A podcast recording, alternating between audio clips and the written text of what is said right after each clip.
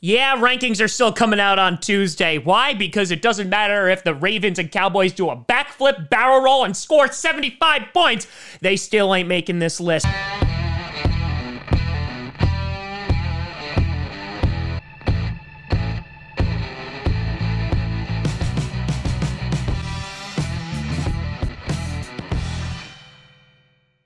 Grassi Posse Packer Nation. Welcome to another episode of Packcast, the podcast where you don't have to be a Packers fan, but it sure does help. I'm your host, Tom. All those Seahawks fans. they flooded this channel last week and they went, Tom, number nine? How could you have the Seahawks at number nine? Because you lost to the Giants, and I just knew it before it happened. Grassi, and today we are going to be taking a look at the top 10 teams heading into week 14 of the NFL. And boy, oh boy, do we got some movers and shakers on the top 10 this week. Of course, so many upsets occurred. You had the Seahawks lose to the Giants. You had the Washington football team take on and defeat the Pittsburgh Steelers. 72 Dolphins. Clink. Cheers to you. And you even had Baker Mayfield playing well. What? And so, let us begin. Starting off with number 10. I was going to put the Seahawks here, but you know, you lost to the Giants. I'm putting the Miami Dolphins, who are sitting at eight and four. Now, the Dolphins have uh Dolphins have made this list before, right? They were underneath the surface, and then they would jump up for a week, but then they would go back down and they wouldn't be on the list. Then they go back, and then they go back down. And so now they're back up again.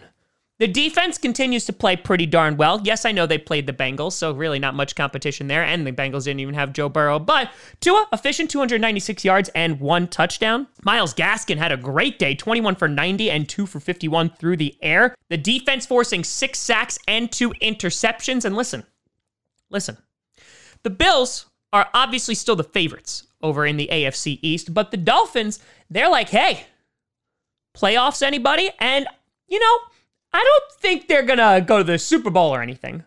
However, I think it is possible that, you know, they make it past the wild card round because that defense and those special teams can pull off some crazy things sometimes. And if Tua continues to take care of the football and plays efficiently, I think they'll be able to do enough to, you know, make some waves in the playoffs. So, right now, the Dolphins are sitting at number 10. Number 9, you got the Tennessee Titans sitting at 8 and 4. Well, they got punched right in the mouth by the Cleveland Browns. The one bright spot was, of course, Corey Davis going 11 for 182 yards and a touchdown. Where's the ugly part? That entire defense giving up 38 points in the first half. Now, they locked it down for the second half, though you could also argue that the Browns started playing a little bit more conservatively. They're barely ahead of the Indianapolis Colts right now, who were able to get a win over the Houston Texans. And as we've said since the beginning, when Derrick Henry is going, they're good. Derrick Henry did not get it going, and I needed him to win my fantasy league this week, but I guess we're just all disappointed. So, right now, the Titans are again one of those teams that it's a week to week basis. Sometimes they're going to be amazing, and sometimes this is going to happen. Number eight, you got the Indianapolis Colts. They kept it close in the first half with the Houston Texans, and I was like, oh, okay, this is going to be a game. Didn't really expect that. But then they shut out the Texans in the second half. And I feel like that's been the story. That's been the story with the Indianapolis Colts almost all season. In that it's a, rough first half, the defense gives up some points, rah, and then the defense comes in the second half and they're like, oh yeah, no, we're going to be really, really good. They did the exact same thing to the Green Bay Packers. Rivers was solid, going 285 for two touchdowns, Taylor for over 90 yards. And the defense also really kept Deshaun Watson pretty grounded. He didn't really have a great day. So the Colts, again, they have a better defense than the Titans. They don't have the power running game. You know, the quarterbacks, you can say they're comparable between Philip Rivers and, of course, Ryan Tannehill. But right now, I'm going to give the slight edge to the Colts just because of that defense, and they really can control games. Number seven, good God, what is this year? You got the Cleveland Browns. The Cleveland Browns have the same exact record as the Green Bay Packers. I mean, I'm no bishop, but I'm pretty sure that's blasphemy. Mayfield looked amazing. Looked um 25 for 33, 334 yards, and four touchdowns. Nick Chubb decided to continue to just run like the little horse he is and get 80 yards. The defense, one interception, three sacks. They held Derrick Henry to 60 yards, which is the most impressive thing about this game.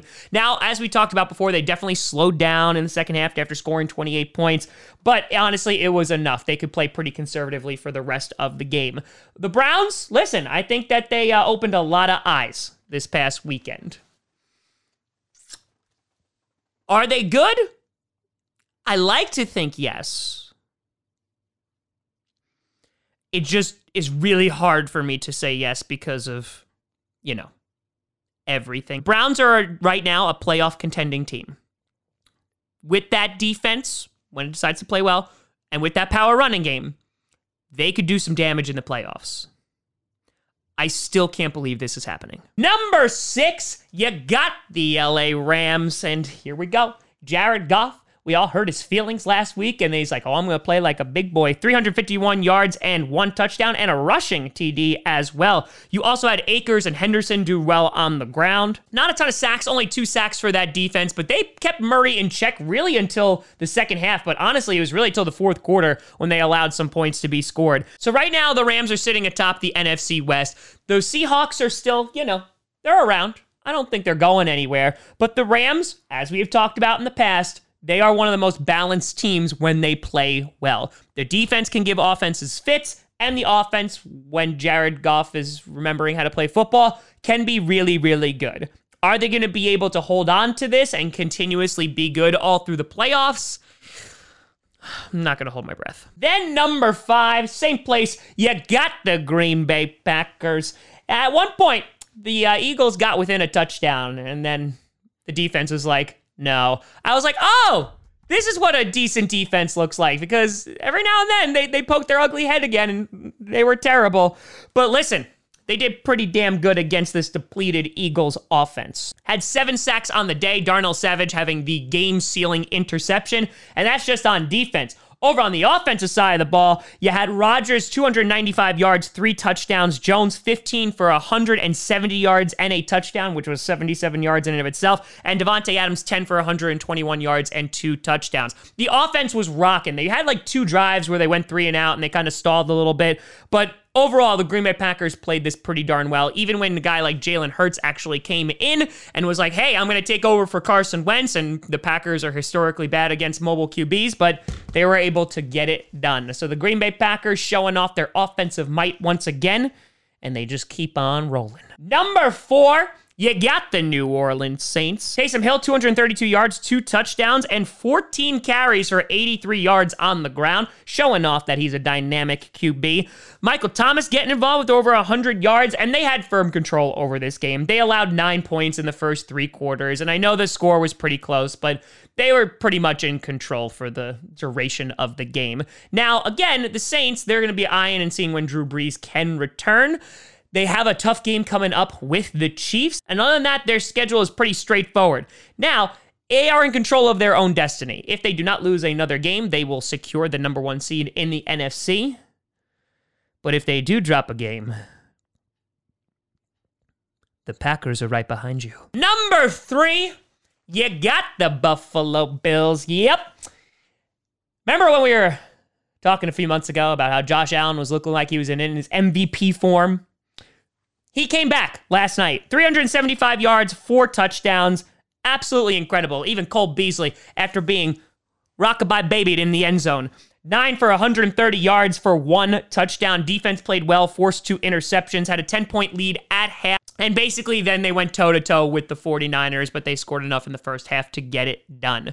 This is what this team can look like when they're really good. Now, I know it's against a depleted 49ers squad, but I think credit still needs to be given here. The Bills have been playing some damn good football. Obviously, they lost on a Hail Mary, but honestly, besides that one play, they did enough to win that ball game. The Bills, I think, are dark horse contenders to potentially go to the Super Bowl for the AFC. They are going to have to get past teams like the Chiefs and the Steelers.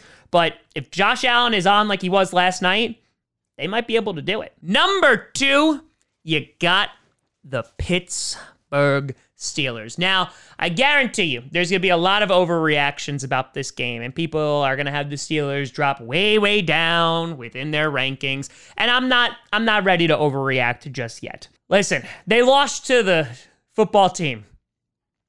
That that hurts. That that can't feel good. Big Ben, 305 yards, two touchdowns, a costly interception.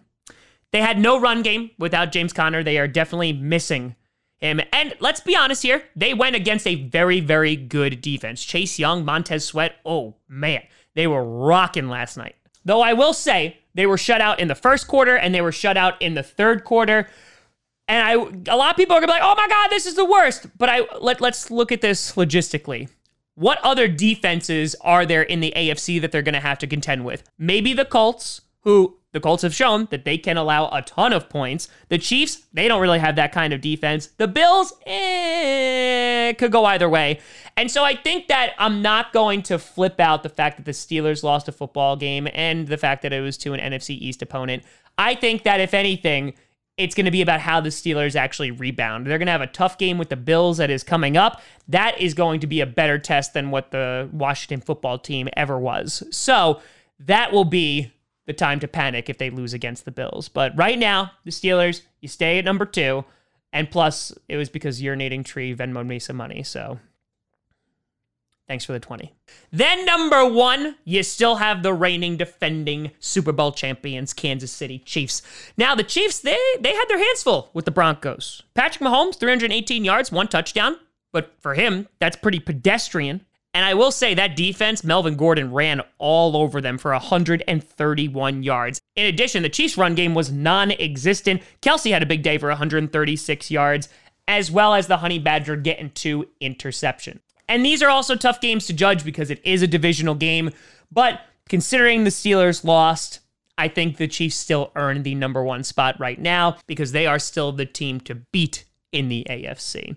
But let me know what you think down in the comments below. Who do you feel should be on this list? Do you think the Seahawks should be on here? Maybe? no. But let me know what you think down in the comments below. You can always find me at tomgrassicomedy.com or at tomgrassicomedy on all social media. See down below. Check out Packcast on SoundCloud, iTunes, Google Play Music, Spotify, and of course YouTube. And a big shout and thank you to all the patrons over at patreon.com slash tomgrassicomedy and the YouTube members. But thank you so much for watching. I'm Tom Grassi. And as always, Go Pack Go.